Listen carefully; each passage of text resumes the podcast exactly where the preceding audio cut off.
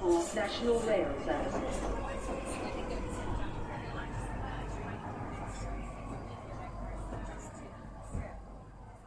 Bine ai revenit în stația Londra. Eu sunt Manuel Cheța de la manuelcheța.com și tu asculti podcastul Un român în Londra. Suntem la episodul 287 denumit Hai 2024. Țin să te anunț că acest episod a fost înregistrat în data de 13 decembrie 2023 și este ultimul episod pe 2023. O să-mi iau o, o perioadă de concediu și abia în a doua săptămână din ianuarie o să ne reauzim cu un nou episod. Efectiv, în perioada Crăciunului nu aștept să se întâmple mare lucru. Ce, ce să zic, să raportez că am mâncat două prăjituri în plus și că am câștigat încă 3 kg? Probabil că nu. Așa că, în acest episod 287 o să vorbesc puțin despre 2023 și ce așteptări am de la 2024. Și așadar, Înainte de orice, vreau să fac un mic anunț. Podcastul de față este partea Think Digital Podcast Network și mă găsești pe toate platformele posibile și imposibile, inclusiv pe radio.uk. În continuare fac recomandări de cărți. Uite că data trecută am recomandat 3 cărți, acum recomand doar două. Am terminat de citit cartea The New Goliath, descrisă de James Besson. E o carte puțin mai uh, uscată, ca să zicem așa, în conținut de dry book, cum se spune, scrisă de către un economist. Și dacă e un lucru pe care știu să-l facă economiștii, să scrie niște cărți groaznic de, groaznic de utile, dar să le scrie într-un mod încât să fie foarte greu să le citești. Deși are numai 180 de pagini, mi-a durat, mi-a, mi-a luat cam mult să, să citesc cartea asta. Și în principiu este vorba de faptul că de-a lungul decenilor, ultimelor 4-5 decenii, s-au ridicat la suprafață firme foarte mari, puternice pe uh, folosindu-se de software. Și de vreme ce s-au ridicat în felul ăsta folosindu-se de software și au uh, manifestat foarte puternic dorința de a ține anumite informații ascunse. În uh, perioada de dinainte, uh, înainte de 1970, ceva de genul ăsta, tot felul de firme cumva erau obligate, dacă nu de bună voie, licențiau informațiile, tehnologia ce aveau, invențiile. Și în felul ăsta apărea un fel de difuzie, să zicem, de tehnologie și informație în societate și tot așa tot mai multe firme mici puteau să se folosească de acea nouă informație, să, se, să crească și să devină competiție la firmele originale. În momentul de față sunt foarte multe firme mari care se folosesc de software să devină din ce în ce mai bune, ceea ce e ok, însă accesul la informații și la date nu există decât în foarte puține cazuri, gen Amazon, într-adevăr împarte infrastructura și tehnologia cu lumea largă, bineînțeles plătit, dar uh, în multe alte situații nu se întâmplă treaba asta și în momentul de față discutăm de faptul că există firme foarte mari și, dar fiindcă nu împart această tehnologie și accesul la date cu restul lumii, creează inegalități destul de mari în uh, societate și, bineînțeles, nu ajută suficient de mult la inovație. Cartea asta este chiar foarte faină, 180 de pagini, o să-ți placă să o citești. În principiu, îți arată un fel de blueprint, o metodă prin care poți să identifici firme faine printre care Amazon e una dintre firmele alea faine, tocmai pentru că preiau tehnologia internă și o dau către extern, bineînțeles pe bani. De exemplu, Amazon Marketplace, AWS, Amazon Web Services, Fulfillment Center și tot felul de chestii din astea. Bineînțeles, ceea ce propune James Besson acolo este nu numai să se împartă tehnologia, programele, ci să se împartă și datele. Și atunci când se împartă datele, tehnologia, programele cu uh, lumea largă, prin diverse metode, în momentul respectiv, firme mici pot crește, pot deveni competiția la firma originală și se întâmplă un lucru paradoxal. Firmele care înainte credeau că dacă țin toată informația internă vor fi protejate, ei, acele firme vor crește odată cu noua creștere. Pentru că, efectiv, odată ce împarți informație în jur, ajuns mult mai multe companii să intre în piață și în felul acela piața crește pe o anumită direcție moment în care și firma originală, origina, originară, care a avut acele programe și date, crește și ea împreună cu alții și o să aibă un viitor bun. Foarte interesantă cartea și zice așa, măi, atunci când se duc procesele astea de antitrust, se duc întotdeauna pe ideea că vrei să rupi firma mare în bucăți și, o să, și să obligi să devină o platformă pentru alții din jur. Ce, ce propune James Besson aici este, de fapt, partea diferită și anume, firmele nu să fie rupte în bucăți sau să fie transformate în platforme, ci să împartă tehnologia cu lumea din jur și datele. Și în felul ăsta s-ar duce la un rezultat mai bun pentru întreaga societate. E o idee nouă, e o idee interesantă, nu știu cum se aplică, dar până la una alta Știi cum este? Citești, înveți și pe aia mergi pe mai departe. Am început să citesc o altă carte numită The Outsiders, scrisă de către William Thorndike. Și cartea asta este despre 8 manageri foarte buni din SUA care au avut un uh, return on investment chiar foarte bun de-a lungul uh, uh, carierei lor, ca să zic așa. Și cartea respectivă te învață care sunt caracteristicile faine și bune ale unui manager într-o firmă. Cum sunt interesat să învăț despre investiții? Bineînțeles, tu vrei să investești într-o firmă care are și management bun. Și atunci, cum identifici un management bun, un CEO bun? Ei, citind cartea The Outsiders, o să vezi că e vorba de alocarea inteligentă a capitalului și, bineînțeles, e vorba de oameni, de CEO, de manageri care nu se dau pe televizor toată ziua bună ziua și își văd liniștiți de cea treaba pe care ei trebuie să o facă. O carte chiar foarte faină și asta. Abia am început-o, cât am ajuns la pagina 20, are vreo 20 ceva de pagini. O să fie foarte interesant și distractiv de citit și cartea asta. Bineînțeles, mai am 10 cărți pregătite și încă vreo 50 în wishlist în Amazon. Foarte fain, distracție mare. Îți dai seama că cititul ăsta de cărți nu mă face în mod automat foarte deștept, ci doar îmi aduce idei noi în cap. Poate una sau două idei, efectiv pe fiecare carte pe care am citit-o, dacă pot să scriu câteva fraze sau poate maxim o, propo- o propoziție, pardon, o pagină. Dar fiindcă nu sunt eu cel mai inteligent om și nici memoria n-am cea mai bună, pe mine mă ajută să citesc aceste cărți, câteodată anumite concepte se, se repetă de la o carte la alta și în felul ăsta mă ajută să rețin lucruri. Eu nu stau să scriu caiețele, nu fac studii, nu, nu fac lucruri foarte complexe. Citind, încerc să memorez și să înțeleg anumite concepte, după care continui uh, viața în mod liniștit. Și mă gândeam la un moment dat, poate chiar pe 2024, să citesc și ceva beletristică, dar uh, nu promit nimic acolo. Hai să mergem pe mai departe. Lăudăm un grup de câțiva oameni faini, ROE Hub, de Romanian and Eastern European Hub, se ocupă de suport pentru muncă și violența domestică, de 3 Million se ocupă de drepturile europenilor și din când în când mai dau în judecată home office pe tot felul de probleme legate de drepturile europenilor, un lucru foarte tare. Și mai e centrul Filia se ocupă de drepturile femeilor și Eclair.org se ocupă de conștientizarea problemei traficului de persoane. Grupurile respective, îți dai seama, lucrează în mare parte pe voluntariat și când ai ocazia, de ce nu, ajută grupurile, promovează-le, ce pot să zic, eventual donează la grupurile respective. În cazul meu, fac voluntariat prin uh, faptul că fac aceste podcasturi. E podcastul Un Român în Londra și podcastul Tehnocultura. Nu iau bani, nu am reclame, nu am nimic.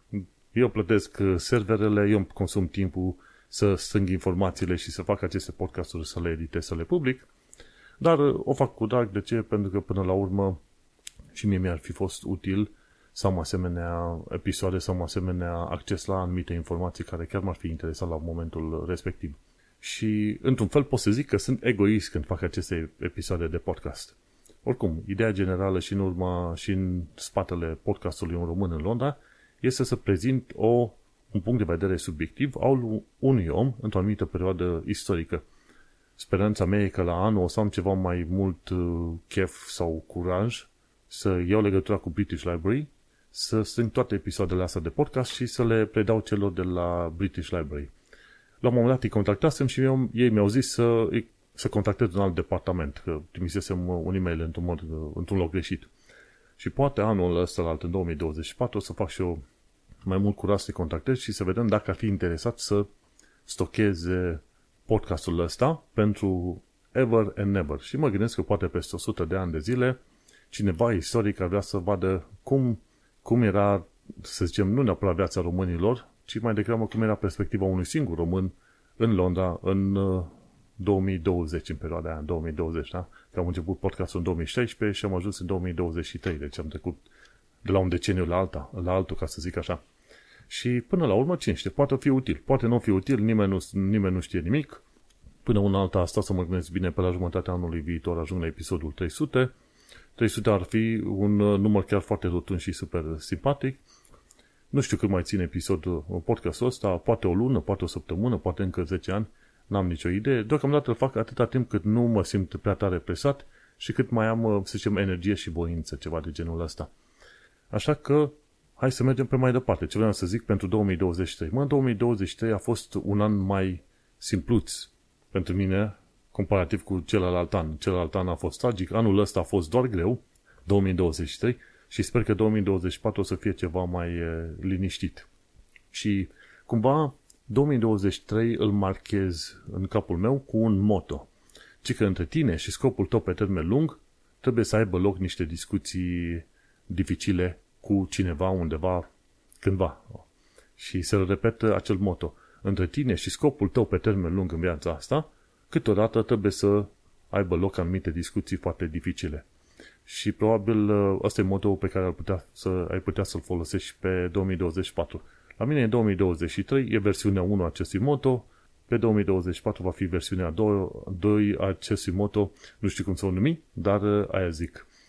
Pentru că, de ce nu, câteodată cel mai bine în viața asta este nevoie de o comunicare clară, concisă și o direcție foarte clară în ceea ce privește relații, prietenii, oameni, tot ce, fel, tot ce vrei tu. E bine să știi pe unde ai de mers în uh, relație cu oamenii din jurul tău. Și atunci, în 2024, uh, ce mă aștept este la un moment dat să ni se împlinească anumite visuri micuțe aici de, de cuplu, cu tot felul de chestiuni pe care le avem de rezolvat. În 2024 vom uh, vedea, poate reușim să avem un concediu mai fain și mai interesat, interesant undeva, overseas, dar nu, știu, nu zic unde. Și, bineînțeles, uh, tot în 2024, probabil că vor fi și anumite schimbări. Sper eu, în, uh, în job ceva de mai bine, gen să mărire de, de job la, la firma la care lucrez, ceva de genul ăsta. 2024 are, să zicem, din punctul meu de vedere, niște perspective relativ uh, pozitive. Nici nu știi niciodată ce aduce ziua de mâine, dar minte 2024. Speranța e că, într-adevăr, 2024 va fi mai bun decât uh, a fost 2023. Cam așa ar fi speranța. Și, în principiu, urmează un concediu imediat în uh, două săptămâni și nu o să facem mare lucru, stăm undeva prin Londra, ne plimbăm printr-o parte în alta, eventual mergem într-un parc și cam pe acolo Scopul mare al meu în concediul ăsta e să petrec timp cu partenera și să citesc cărți. Cam asta sunt două lucruri mari. Dacă mai apuc să și joc un joc nou video pentru că sunt mare brânză de gamer, poate joc și ăla. Dar în rest, cam aia să fie toată treaba. Puțină, puțină sau mai multă relaxare, petrecut timp cu partenera, citi niște cărți și cam pe acolo. Nimic deosebit, efectiv. N-am nimic deosebit planificat pe 2023. Ce a fost deosebit a fost că anul ăsta nu mi-am luat concediu aproape deloc. Și atunci a trebuit să-mi iau o săptămână în noiembrie, două în august și mi-au mai rămas niște zile de concediu pentru la anul. Nu că n-aș avea nevoie. Ideea este că am uitat de un moto pe care îl aveam mai de mult, să-mi iau, să-mi iau concediu odată la trei luni de zile. Mai ales când este vorba de job în software, câteodată chiar ai nevoie de un concediu din asta la câteva luni de zile și stabilisem mai de mult că ar trebui să am un concediu o dată la 3 luni de zile, câte o săptămână, așa de relaxare. Și vom vedea cum, cum va ieși pe la anul, să nu ieși de regula asta, concediu la fiecare 3 luni de zile. Vedem cum va fi anul viitor, sper eu că mai bine. Cum a fost pentru tine în 2023? Cum vrei să fie 2024? Trimite un mesaj pe manuelcheța.com Dacă lași un comentariu undeva random, oriunde la articole, sau dacă nu găsești show notes-ul pentru episodul 287, de ce nu? Aruncă un comentariu pe acolo și uh, mergem pe mai departe. Ideea este că, și cum este, fiecare om are, își vedea viața lui, bunele, rele, ce vrei tu pe acolo, niciodată nu, nu vei uh, nu vei ajunge să zici, ok, anul ăsta a fost perfect. Poate fi anumite situații, dar nu. Ideea este că în fiecare an mi-am propus să văd uh, trilogia Matrix. De fapt, acum e pen, uh, quadrilogia, patru filme Matrix. Și am revăzut Matrix 1 și o să mai revăd Matrix 2, 3 și eventual cel mai nou Matrix. Chiar vreau să le văd și în fiecare an mi-am propus la fel. Să văd cele patru filme de la Matrix. Sunt uh, absolut geniale și efectiv uh, încă sunt uh, actuale într-un fel sau în altul. Deși tot fel de concepte au fost folosite și răsfolosite, măi, nu știu cum. Cumva îți face drag să te mai uiți la filmele alea din, din anii 90, pentru că atunci creșteam. Interesantă chestie, am revizionat Terminator 2 anul ăsta. Și mi s-a părut actual și chiar, chiar foarte fain. Cum l-au realizat oamenii respectiv e timeless, efectiv. Anumite filme, într-adevăr, uh, poți să le vezi și să le revezi după decenii, efectiv după decenii și să ți se pară fresh, noi. Deși știi reacții, deși știi tot ce se zice pe acolo de la un minut la altul, totuși se pare interesant. Am văzut uh, filmul Matrix 1 cred că de vreo 21, 22 de ori deja. Nebunie totală. Într-adevăr, uite, n-au ce face oamenii cu timpul lor. Se uită la filmul Matrix 30 de ori. Știi cum este? Fiecare cu prostiile lor. Hai să ne uităm la o altă secțiune, respectiv învață limba engleză și despre cultura britanică. În momentul de față, ci că este o dispută teritorială între UK și Mauritania. În zona Mauritaniei există niște insule și în momentul de față UK are controlul asupra acelor insule și UK nu vrea să permită Mauritaniei să preia controlul insulelor. Cândva mai de mult Mauritania era colonie britanică, după aia înainte de aia a fost franceză, după aia înainte de aia a fost olandeză, înainte de aia a fost britanică, tot așa, a schimbat multe mâini. Și erau niște insule care aparțineau de Mauritania. Până la urmă, Mauritania a primit independență, dar acele insule au rămas sub controlul UK. Și atunci, în insulele respective, sunt și câteva baze militare americane și UK nu vrea să permită, deși ONU i-a cerut UK-ului să predea insulele, ONU arată în continuare că nu are putere decât asupra țărilor foarte mici și foarte slabe și așa că UK a zis nu, nu o să predăm acele țări, acele insule, pardon, punct. Și efectiv UK și SUA nu vor să predea acele insule pentru că sunt undeva în zona, cum îi zice, în zona Oceanului Indian și nu vor să piardă controlul militar asupra zonei respective. Și adevărul este că dacă acele insule vor fi predate Mauritaniei, sunt șanse mari ca Mauritania să le predea sub controlul uh, Chinei, de exemplu. Și atunci cine vrea? Ar vrea să fie China acolo sau America? Hmm. Câteodată știi cum e în viața asta, câteodată îți alegi stăpânul pentru că altă șansă n-ai. Ceva de genul ăsta. Și eu, în continuare, o dispută teritorială pe chestia asta. Și mergem pe mai departe. Asta a fost cumva la cultura și slash istoria britanică. Cumva trecutul, trecutul, uh, să zicem, imperial încă revine. Revine în prim plan, din când în când, în, uh, în UK. Și ce, ce am mai aflat aici, ci că termeni, termeni pentru uh, bărbat în limba engleză. Și atunci uh, nu ți minte chiar toți termenii ăștia pomeniți în uh, cum îi zice pomeniți în uh, episodul ăsta de YouTube, dar unul dintre ei este bloc, o să auzi foarte des bloc în uh, bloc în UK. Foarte des ce o să auzi la un moment dat este, ce știu, chap ceap, un amic. Bloc este efectiv un uh, om uh, oarecare, un bărbat oarecare, dar în special pentru bloc. La bărbați le se mai zice și lad, lad, la un moment dat. Uh, ceap, deci e lad, e ceap, ce mai fi pe acolo? Că mă uit acolo, uh, bloc, bloc, de la bloc. Uh, ce e bloc? Uh, bloc, lad, ceap, Uh, pentru bătrâni îi zici geezers. și e distractivă treaba asta, niște geezers. Pentru aia mai, mai în vârstă și mai supărător, ca să zicem uh, așa. Și cel mai fi, efectiv, nu mai, nu mai știu exact ce alți termeni mai au.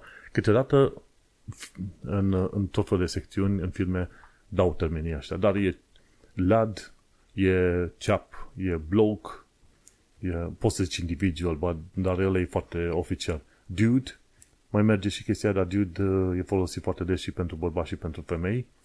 Hey dudes, whatever. Sau guys. Câteodată guys este folosit și aici în UK și pentru bărbați și pentru femei, undeva un, un amestec, ca să zicem așa.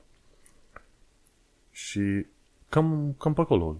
Există tot felul de termeni în funcție și de zona în care, să zicem, locuiești, ca să zicem așa. Și dacă vrei să râzi de cineva, să spui că este un om plus de tot, îi zici că e plonker. Mai sunt și înjurături pe care le poți zice oamenilor, dar așa, e lad, e chap, e bloc, foarte des auzi în limba engleză bloc.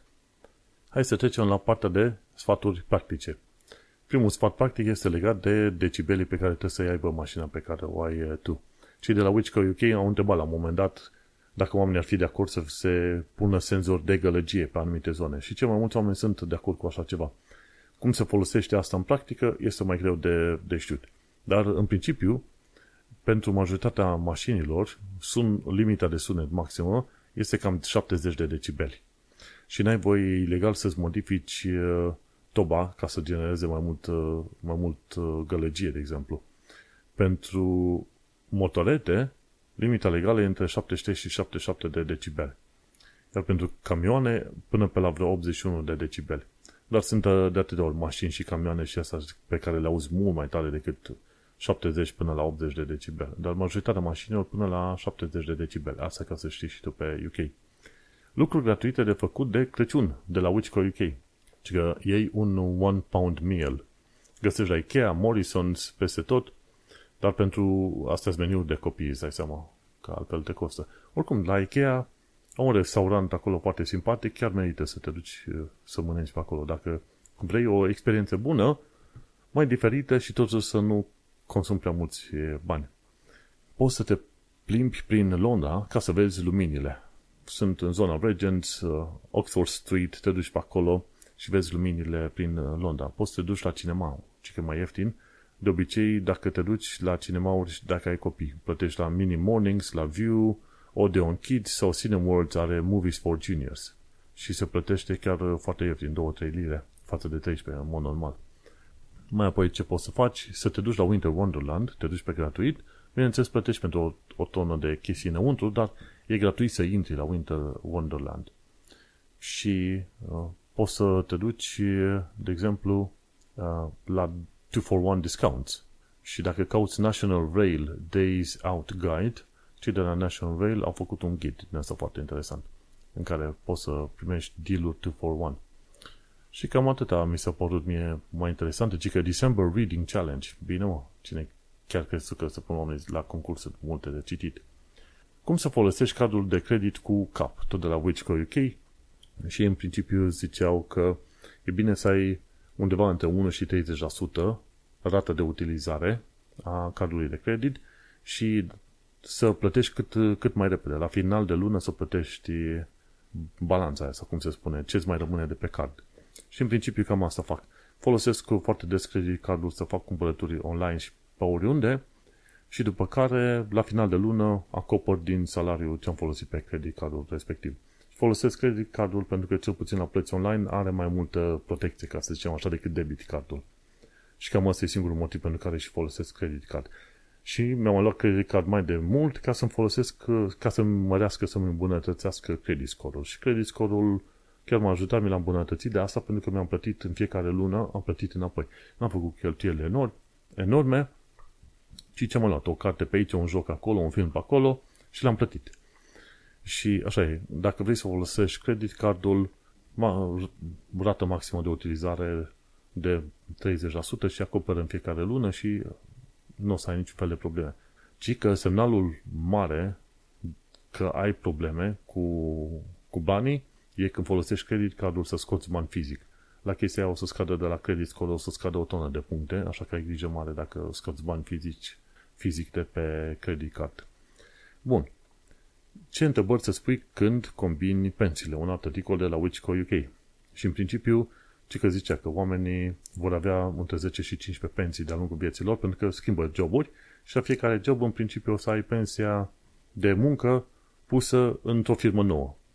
Și în principiu, cam mai am făcut eu, mi-am, uh, m-am uitat la tot felul de, de firme unde aveam pensiile și mi le-am unit pe toate într-un singur loc. Și bineînțeles n-am stat să urmăresc întrebările lor și multe alte chestii. Pe mine m-a interesat să am până la urmă pensiile într-un loc unde au aplicație online și unde efectiv e ușor să văd ce, ce valoare nouă are pensia mea și cam ce calcule generale de, de pensie voi avea în X ani de zile. Și cam asta a fost toată ideea. Bineînțeles, întrebările relevante sunt, uh, ok, ce beneficii vei avea după un nu știu cât timp, câte costă să le transferi dintr-o parte în alta, câte costă să le menții acolo și care e câștigul de pe urma lor. Eu am zis, mai nu, știi, eu am nevoie să fie toate într-un loc și lăsați-mă în pace. Și pot să le să combin pensiile, să le trimiți. Numai, proces, numai că procesul durează efectiv câteva săptămâni sau chiar luni de zile. Ca să zici, băi, vreau de acolo să trimit acolo, să, să pui niște detalii exacte dintr-o parte în alta, ca să-ți aprobe, aprobe, să zicem, transferul de pensii. Și trebuie să ai grijă să nu greșești adresa sau numele sau ceva, o singură literă greșită și nu o să-ți aprobe transferul de pensie dintr-o parte în alta. Asta trebuie să ai grijă foarte mare. Nu zic că mi s-a întâmplat mie, da? Dar așa zic. Bun. Și că grijă mare la frauda de asigurări pe care o poți face chiar tu. Și vorba de faptul că sunt acele formulare pe care le, le trebuie să le completezi pentru a faci asigurare de mașină, de viață, de ce vrei tu. În principiu, dacă minți acolo, aia se numește că e fraudă și în anumite situații poți să fii și raportat la poliție pe chestiile astea. De exemplu, unii mint ca un șofer mai în vârstă. Sunt tineri și mint ca un șofer mai în vârstă la mașină doar pentru a primi un cost mai mic pentru asigurarea la mașină. Și asta se fraudă. Așa că grijă mare să nu faci fraudă la asigurări, că sunt asigurări medicale sau ce vrei tu, trebuie să specifici toate detaliile pe care le ții tu în minte. Vor fi anumite detalii pe care nu le mai ții minte sau ceva, dar asta e o altă chestie, dar tot ce ții tu minte nu trebuie să minți să zici acolo. Bun. Ci că oamenii nu vor să dea bani pe pungile de plastic. Cei de la Wichco UK la fel au făcut niște verificări și au văzut că de când s-au introdus pungile de plastic plătite, mult mai puțin oameni au, cumpăr, au luat acele, sau folosit de acele pungi de plastic. Înainte se foloseau, uh, luau oricât de multe pungi de plastic și le uitau. Uitau însemnând le lăsau, le aruncau la gunoi, le bătea vântul, ce vrei tu, era, erau pline orașele de pungi de, de plastic. După ce s-a impus plata pentru fiecare pungă de plastic, gata. Oamenii n-au vrut să dea un 5 sau 10 pi pentru acele uh, pungi de plastic. Interesantă tehnică. Câteodată, dacă trebuie să plătești în plus, te mai liniștești. Și ultima chestie, de la Terence Eden, ci că cum poți să treci de blocarea aplicației TFL pe telefoanele rutate. Unele telefoane pot fi rutate, în sensul că ai pe Android și poți să schimbi tu sistemul de operare cum vrei tu pe acolo. Dar TFL, aplicația de TFL se pare că își dă seama de chestia asta și nu-ți dă voie să rulezi aplicația pe acolo. Și atunci Terence Eden îți dă câteva detalii ca să-ți dai seama, ok, cum poți să treci de de blocajul făcut de TFL. Sincer, nu știu de ce TFL ar fi interesat să-ți blocheze funcționarea aplicației dacă, uh, dacă folosești versiuni modificate de Android. Efectiv, n-am nicio idee. Și atunci, tot ceea ce trebuie să faci, de vreme ce ai rutat, înseamnă că ai suficientă cunoștință să știi să, să faci următoarele. Trebuie să descarci versiunea 1.43 a APK-ului pentru TFL instalezi APK-ul pe uh, dispozitiv, după aceea te duci la Play Store și faci un update imediat la versiunea nouă și uh, trebuie să da, trebuie, da, trebuie să instalezi versiunea nouă, să updatezi versiunea nouă prin Play și după aia uh, dezinstalezi update-ul și pe aia reinstalezi APK-ul. și după aia în Play Store uh, dai click pe Enable Auto Update și gata nu și nu va mai avea probleme pe chestia asta. Deci o chestie ciudată. Instalezi APK-ul de la versiunea 1.43, faci update, după aia scap de update și pe aia reinstalezi APK-ul. Cam multă muncă, dar în fine, dacă vrei să ai TFL, să fie funcțional pe un telefon rutat. Și cam aici se termină prima parte a acestui episod de podcast. Această primă parte va fi difuzată chiar și în, în ziua de joi, pe la 6 seara, la radio.uk. Noi ne mai auzim la mulți ani, Crăciun fericit, sărbători fericite, sănătate, noi ne mai auzim pe, să zicem, când? Ianuarie, a doua săptămână. Aici se termină prima parte a episodului de podcast. Mai am niște știri undeva în partea a doua. Și uite că am revenit după o mică pauză și la știri vorbim în principiu, hai să lăsăm lucruri pozitive mai încolo, la știri ce aflăm? Uite, aflăm că Alexandra Bulat, româncă din zona Cambridge, aplică, deja face campanie pentru poziția de uh, membru al Parlamentului din partea laburiștilor. Are deja un uh, website numit alexbulat.uk și ea intră în cursa pentru Parlament din partea Huntington. Pentru sate și, pentru sate și orașele mici din zona respectivă. Super tare faza asta. Eu urez succes și sper eu că va prinde loc. Ar fi foarte interesant să pică, prinde loc. Ar fi una dintre primele, primii români efectiv uh, care dă în uh, Parlamentul Britanic și ar fi o chestie super tare. Are cetățenia britanică și a bătut capul foarte mult să susțină drepturile europenilor în UK uh, și bineînțeles s-a bătut și pentru zona de acolo, de unde locuiește ea, pentru că sunt tot fel de probleme legate de transportul public și alte chestii de genul. Și ar fi interesant, într-adevăr, ca Alexandra Bulat să aibă, să prindă loc în Parlamentul Britanic. Ar fi foarte, foarte fa, tare faza asta. În principiu ar fi prima, prima, prima, prima româncă, primul român, primul cetățean român din Parlamentul Britanic. Ar fi super tare. Oricum, la vechile alegeri la consilii locale, pentru că e în consiliul local din zona Cambridgeshire, pe acolo, e, a fost ea și încă vreo două, trei, vreo două românce și încă un român. Au fost primii români în consilii locale în UK. Și au făcut efectiv istorie. Dacă pot să zici așa, chiar au făcut uh, istorie. Hai să mergem mai departe cu alte știri. Oricum, felicitări Alexandra Bulat pentru curaj și pentru muncă. Pe mai departe, ce am aflat că femeile care lucrează la firmele de finanțe din City of London, la 20 de ani de zile de când uh, au început să se facă raportări, ci că abuzurile sexuale sunt, nu s-au schimbat. Și ar fi foarte curios să vezi chestii din asta că se întâmplă și după oh, 20 de ani de zile de când au început să facă analizele astea. Și a fost un fel de comisie din astea guvernamentală care a verificat să vadă care este problema. Și se pare că în continuare în, în uh, finanțe încă se întâmplă probleme în asta cu hărțuirea sexuală. Și atunci uh, sunt curios să văd ce o să se întâmple. Am înțeles că FCA ia niște măsură, Financial Conduct uh, Authority, vor lua niște măsuri ceva mai drastice legate de firmele astea care au probleme cu abuzurile sexuale la muncă. Și asta e important de știut, pentru că nu m-aș fi așteptat să se raporteze asemenea probleme și să fie, uh, să zicem, să treacă decenii, două decenii efectiv și să nu fie rezolvate. Mergem pe mai departe. Ce am aflat că biblioteca din Northolt, din zona Ealing, a descoperit că are bedbugs în cărțile returnate și a trebuit să se închidă.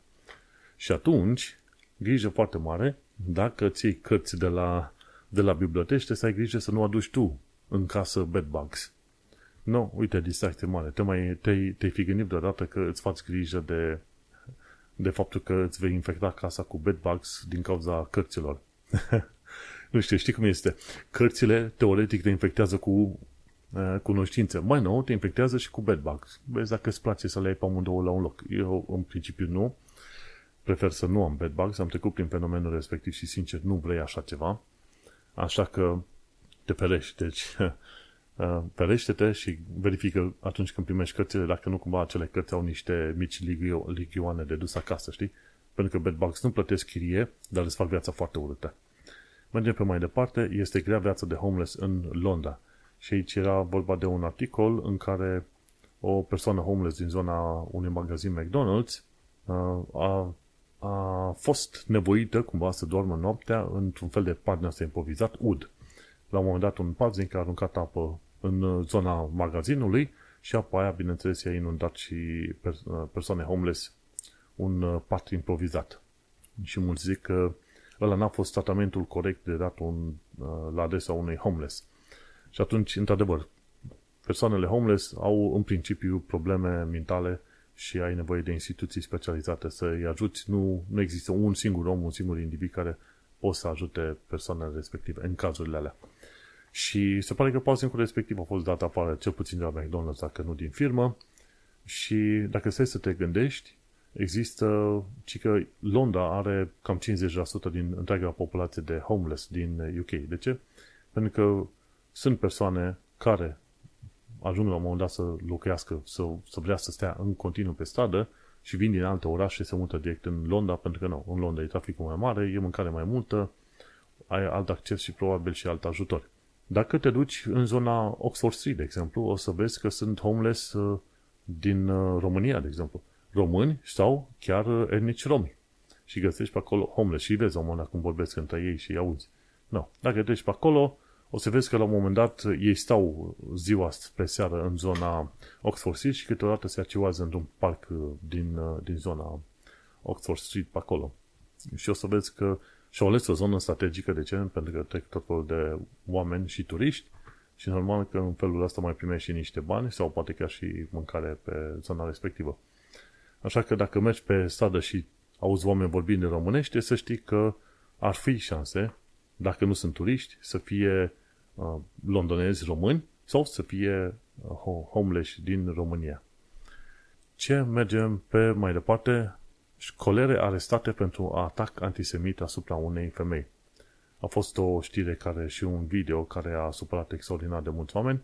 O femeie de 20 de ani de zile din uh, religia ortodoxă, dar nu ortodoxă, ortodoxă evreiască, ceva de genul, că și evrei au mai multe tipuri de religii, a fost atacată de două femei. Așa se știa de două femei. Se pare că două școlere, una de 13, una de 14 ani, au sărit și au bătut-o și au târhărit-o se pare că pe motiv antisemit.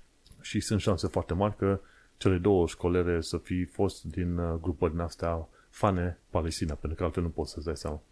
Curioasă chestie, o bună parte din fanii palestini, uh, pro-Palestina și antisemiți fac parte din grupuri minoritare, cel puțin în SUA, grupuri minoritare de oameni de culoare sunt uh, în grupuri astea antisemite și efectiv nu înțeleg de ce și cum se întâmplă toată treaba asta. Și nu se știe acum ce grupuri și care, care mod real au atacat-o pe femeia respectivă, dar bănuiala mea ar fi că ar fi din grupurile din asta palestiniene. Și uh, vor fi descoperite, adică au fost descoperite, arestate și atunci nu știu ce să se întâmple cu cele două școlere. Ce am aflat de curând este că există dâlhari de biciclete în Regent's Park, dar nu la orice ore, cele și la 6 dimineața. Era un tip, se plimba cu o bicicletă de vreo 4.000 de lire, scumpă, și venise un altul cu, cu mopedul. L-a amenințat, l-a dat pe ăsta altul jos de pe bicicletă, i-a furat bicicleta, l-a amenințat cu cuțitul și ăla cu mopedul a fugit. 4.000 de euro pe o asemenea bicicletă, îți dai seama, e nebunie totală. În principiu, dacă stai să te gândești bine, în Londra nu ai vrea să circul pe stradă cu biciclete scumpe, cu ceasuri Rolex la mână și cu telefoane foarte scumpe, pentru că dacă nu o să, fii, nu o să ți se fure lucrurile, sau doar să fii tâlhărite, efectiv să iei și bătaie pentru lucrurile respective. Așa că grijă mare pe unde te miști. Cumva, în mintea mea mică, mă gândeam că tâlharii nu se trezesc dimineața, tâlharii și hoții nu dorm, nu se trezesc dimineața, ei dorm până la prânz. Dar uite-te că evenimentul ăsta de la Regent's Park mi-a schimbat părerea. Se pare că unii tâlhari și unii hoți chiar sunt harnici, se trezesc și la 6 dimineața să tâlhărească oamenii. Eu aș fi crezut că ești mai în siguranță dacă te plimbi cu telefonul tău scump pe stradă dimineața de vreme, când tot omul doarme. Se pare că nu ești în siguranță, cel puțin în Londra, la nicio oră, pentru că, uite, aici lumea muncește 24 din 24, inclusiv tâlharii. Ce mai aflat de curând e că s-au plătit 50.000 de lire pentru niște cărți de joc din celălalt secol, din 1800 toamnă. Chiar și eu mă gândeam la un moment dat, zic, mă, sunt în UK, aici oamenii sunt ceva mai deștepți, au bani, ce vrei tu, poate că vreau să îmi folosesc și eu niște bani din salariu să mai câștig pe lângă ceva. Am cumpărat niște monezi de la Royal Mint în ideea că dacă le țin pentru câteva zile, săptămâni, ani, o să câștig mult peste. Când m-am uitat la un timp uh, pe eBay, că erau monezi vechi de 5, 10, 15, 20, 30 de ani de zile și nu luau nici măcar banii dați pe ele, m-am, uh, m-am schimbat. M-am dus pe mai departe, zic, ok, hai să trec pe altceva. Aur digital, de la Royal Mint. Ideea e că cumperi aurul și aurul ăla urmărește inflația, ceea ce nu este rău, efectiv. Plătești un 0,5% pe an ca să țină acel aur digital și, într-adevăr, dacă crește inflația, și prețul aurului crește în principiu, în principiu și atunci poți să zici că îți menții anumită valoare, dar nu este peste inflație. Și am renunțat foarte repede, că pusesem și acolo 100 de lire, am cumpărat și pe aia am vândut. Și după aia am început să învăț despre stock market și alte chestii. O să treacă mulți ani de zile până când uh, pot să zic că am învățat ceva pe acolo, pentru că nu e o chestie pe care o înveți cu una, cu două și încă, încă nu pot să zic că am câștigat niciun fel de bani, am câștigat, am câștigat experiență. Atât pot să zic că am câștigat experiență, altceva nu. Dar uh, asta e. Te duci, înveți și înveți în vest și înveți tot felul de lucruri, care mai de care mai interesante. Dar uite-te că până la urmă nu mai cumpăr monezi ca să le țin mult timp, pentru că în mod sigur nu voi scoate prea mulți bani pe ele. Hai să mergem pe mai departe un avion de la British Airways, aproape că a fost lovit de o dronă ilegală în zona Heathrow. Și că dronele au voie să meargă până la cât 30 uh, de metri, dar drona asta se dusese până la 1000 de metri, ceva de genul ăsta, nu 1000 de metri, cât 4-500 de metri și avionul Heathrow a trecut la câteva zeci de metri distanță de drona respectivă. Și oamenii ăia nu știu dacă sunt inconștienți sau sunt de adeptul intenționat răuvoiți cu dronele lor idiote în zona aeroportului, pentru că îți dai seama, o dronă din aia în motorul avionului, tocmai când avionul decolează, efectiv duce la moartea a, sutor, a, a sute de oameni, efectiv. Și atunci a, nu, știu, nu știu ce e mintea oamenilor respectiv. Un nou stil de atac terorist ar putea fi folo- făcut folosindu-se de drone din asta. E tot, tot ce e posibil. Ce mai aflat de curând, ci că UK a mărit salariul minim necesar pentru viza de lucru la 38.700. Înainte, dacă vrei să ai viză de lucru în UK, trebuia să, să vii pe un salariu de vreo 28.000 din orice altă țară. Acum mai nou și din Uniunea Europeană. Și dacă luai un salariu era, dacă ar fi vorba să te angajezi o firmă să iei salariul sub 28.000, cum era atunci, nu puteai veni, nu primeai viză de lucru. Acum au mărit la 38.700. Chiar dacă e, e, sunt în pereche, da? unul dintre parteneri este în UK și au un salariu din asta, dacă vrea să facă un fel de reîntregire de familie, să vină, celălalt membru când vine trebuie și ăla să aibă cel puțin 38,7 mii de lire salariu pe an, altfel nu are voie să vină în, în UK. Au început să impună niște reguli foarte, foarte stricte în UK, mai ales că piața muncii este destul de restrânsă, în sensul că nu restrânsă, e, e extinsă, dar nu sunt suficient de mulți oameni. Și nu sunt oameni în multe domenii de angajat. Și ar fi destui calificați și dorni să vină, însă minim 38.700 salariu limitează groaznic de mult uh, oamenii și tipurile de skill care pot veni în UK să lucreze. Ce am mai aflat de curând că niște fani de război au fost uh, arestați. Niște, niște unii, mi se pare, fani ai palestinienilor, au pus la un moment dat o pancartă uriașă cu un intifada globală, globală. Intifada aia fi un fel de război din asta, în stil palestinian global. Și poliția a arestat vreo 9 oameni de genul ăsta, pentru că acela este mesaj, mi se pare, nu știu dacă neapărat terorist, dar cam pe acolo ducea un mesaj de susținere a Hamas. Și pe UK, cine susține Hamas, uh, se face, uh, face o chestie ilegală și atunci se poate pomeni să fie arestat pe chestiuni de, legate de terorism. Deci nu e niciun fel de glumă. Deci dacă transmiți anumite mesaje care sunt fan Hamas în UK, riști închisoarea. Mergem pe mai departe și bineînțeles dacă e străin, respectiv român, și n-ai cetățenia britanică, riști și deportarea. Ce aflăm pe mai departe, camera ULEZ a fost explodată cu o bombă artizanală. Dacă știi un lucru care generează foarte mult uh, ceartă și resentiment pe UK, pe Londra, e extinderea zonelor ULEZ, Ultra Low Emission Zone. Deși toată lumea în principiu e de acord cu acele Ultra Low Emission Zone, ce se întâmplă, camerele respective verifică oamenii. Dacă oamenii nu au trebuie să plătească în principiu ca să ajungi în Londra, trebuie să plătești 12,5 lire pe zi pentru un fel de taxe de poluare. Și mulți oameni nu sunt de acord cu, uh, cu stilul ăsta de camere și nici cu taxa asta de poluare și atunci au fost distruse zeci de asemenea camere. Și mai nou, a fost pus o bombă artizanală. Și atunci cei de la contraterorism au, au fost uh, chemați să investigheze chestia asta. Deci careva chiar, chiar nu vrea Iules extins uh, pe toată Londra. Mergem pe mai departe. Aflăm că clienții 3 UK și EE au fost furați la contracte. Și nu numai că li s-au mărit prețurile de plătit conform uh, în funcție de inflație, că asta face și Vodafone și mulți alții, dar se pare că la 3 UK și EE li s-au mărit și costurile nu numai la serviciile oferite, gen telefonie, adică faptul că tu trebuie să faci niște apeluri, s-au mărit și banii care trebuiau să dea pentru telefoanele alea fixe. Știi, când iei telefonul, plătești teoretic niște rate fixe pentru telefonul ăla. Și 3 UK și EE nu prezintă alea de facultat. Atât plătești pentru telefon și atât plătești pentru servicii mobile. Și se pare că e suprataxat pe moment și la servicii mobile și și la partea de telefon. Chestie nesimțită de altfel. Ce mai aflat de curând e că 630 de oameni au fost arestați în Londra la protestele de mediu. Deci, home office e chiar foarte serios. Nu, nu, efectiv nu înghite pe ăștia cu protestele lor de mediu. De seama, 630 de oameni arestați. Știi cum este? Dacă e, dacă e un lucru pe care îl știi legat de Londra, e că protestele sunt enorme, dar și numărul de oameni arestați la tot fel de proteste sunt foarte, foarte mulți. Gândește-te, toată Londra are cât vreo 30.000 de polițiști. Efectiv, 30.000 de polițiști. Cred că mai mulți polițiști decât are toată România la un loc. Ceva de genul ăsta. Ce mai aflat de curând este că Thames Water plătește dividende în timp ce se pregătește de faliment. Asta a fost cea mai comică treabă, pe bune. Auzeam de curând că Thames Water trebuie să mărească prețul apei, după aia am aflat că ar fi în pericol de faliment și după aia am aflat că plătesc dividende investitorilor.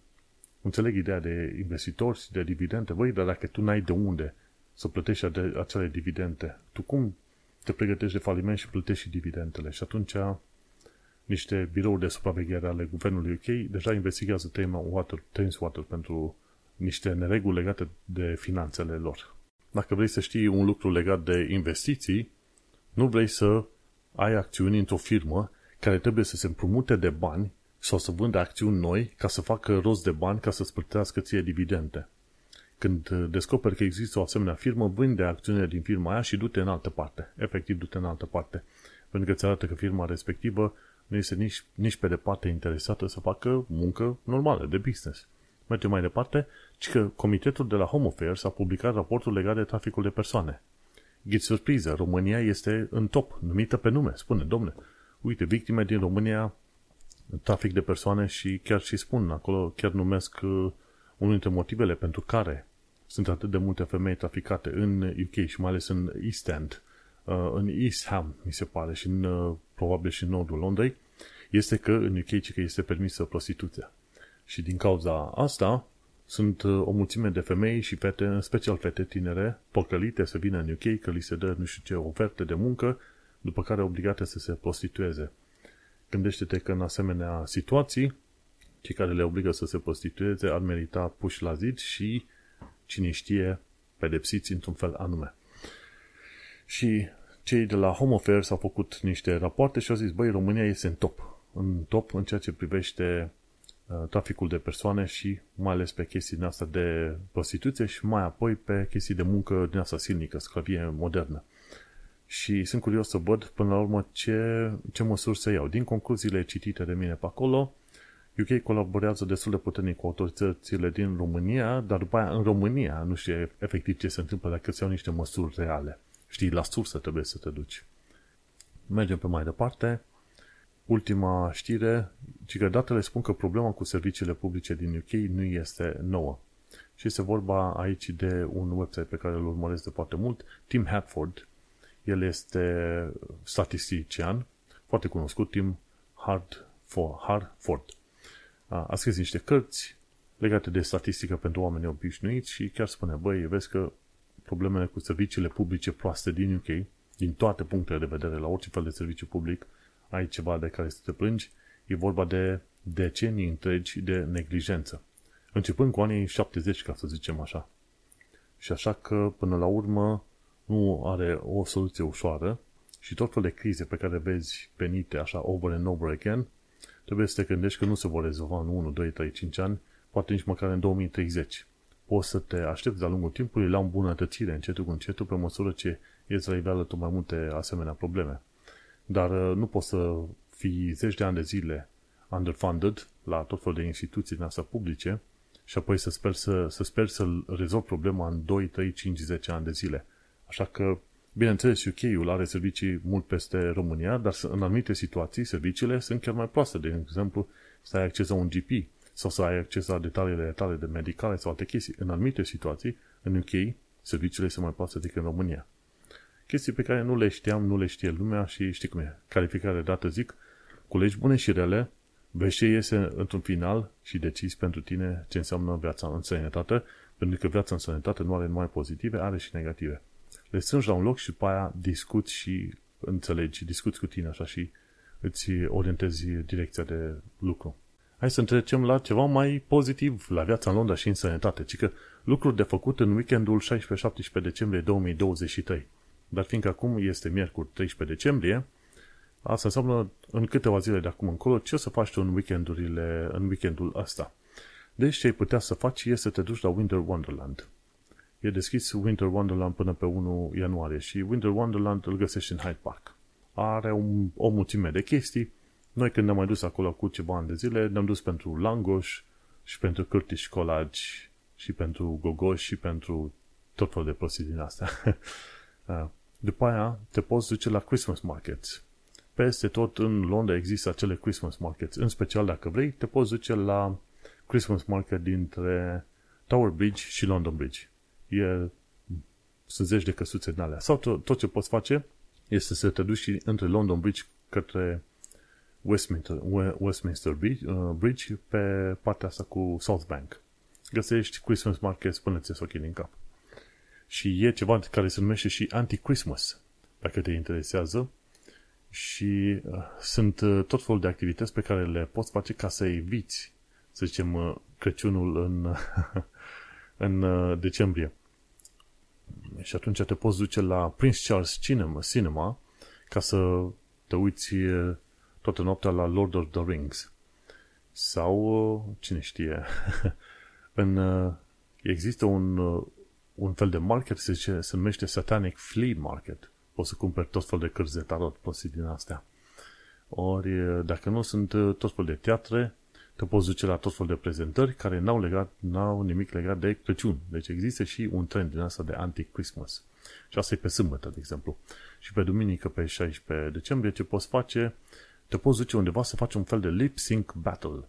Ci că te poți duce la Box Park în Shoreditch și e un uh, meniu care se numește Lip Sync Battle Bottomless Brunch și bineînțeles, uh, timp de 90 de minute ai bottomless drinks și alegi o melodie preferată între 12 ziua și 2 și o să faci lip sync pe scenă, pe acolo cu DJ, cu dansator, cu ce vrei tu. Hm. Pare interesantă chestia asta. Mai sunt, uh, mai sunt alte chestii, Saturday, 16 decembrie, pardon, așa. Mai sunt alte chestii de făcut pe duminică, dacă chiar vrei. Nu le văd, să zicem, foarte interesante toate astea. E ceva, un fel de carol sing-along. Adică dacă vrei să cânti cântece de Crăciun, și Jonathan Cohen și Louis Dearman conduc un eveniment din asta, se numește Christmas Carol Sing-Along în Barbican. Și sunt însoțiți de London Concert Orchestra și London Concert Chorus. Și asta se va întâmpla între 2 și 5 p.m. Și atunci Let It Snow, White Christmas and A Little Town of Bethlehem. Deci o să cânt astea trei melodii. Deci caută, ce știu, Christmas Carol Sing-Along uh, at Barbican, în zona Barbican. Și s-ar putea să te listeze chestia asta. Nu știu exact unde e, că nu spune ăștia poziția, locul exact, dar caută, de exemplu, ah, venue, hai să vedem venue. Unde e venue ăsta? E bar, te duci la Barbican Center, basically. Și mai precis trebuie să te duci la Barbican Hall.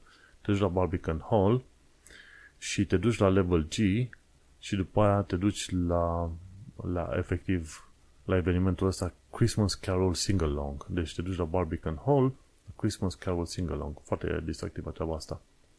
O altă chestie ce mai descoperit-o de curând, ci că Coca-Cola Christmas Truck va veni la Wembley. În, în tot fel de reclame, camionul de Coca-Cola apare că e undeva pe la London Bridge, dar e doar în materialele de marketing. Montreal, Coca-Cola Christmas Truck o să fie la Wembley mâine pe 14 decembrie. Vrei să faci o poză mai specială cu Coca-Cola Christmas Truck? Caută pe net Coca-Cola Christmas Truck și du-te la Wembley mâine și ar trebui să reușești să vezi asta pe acolo.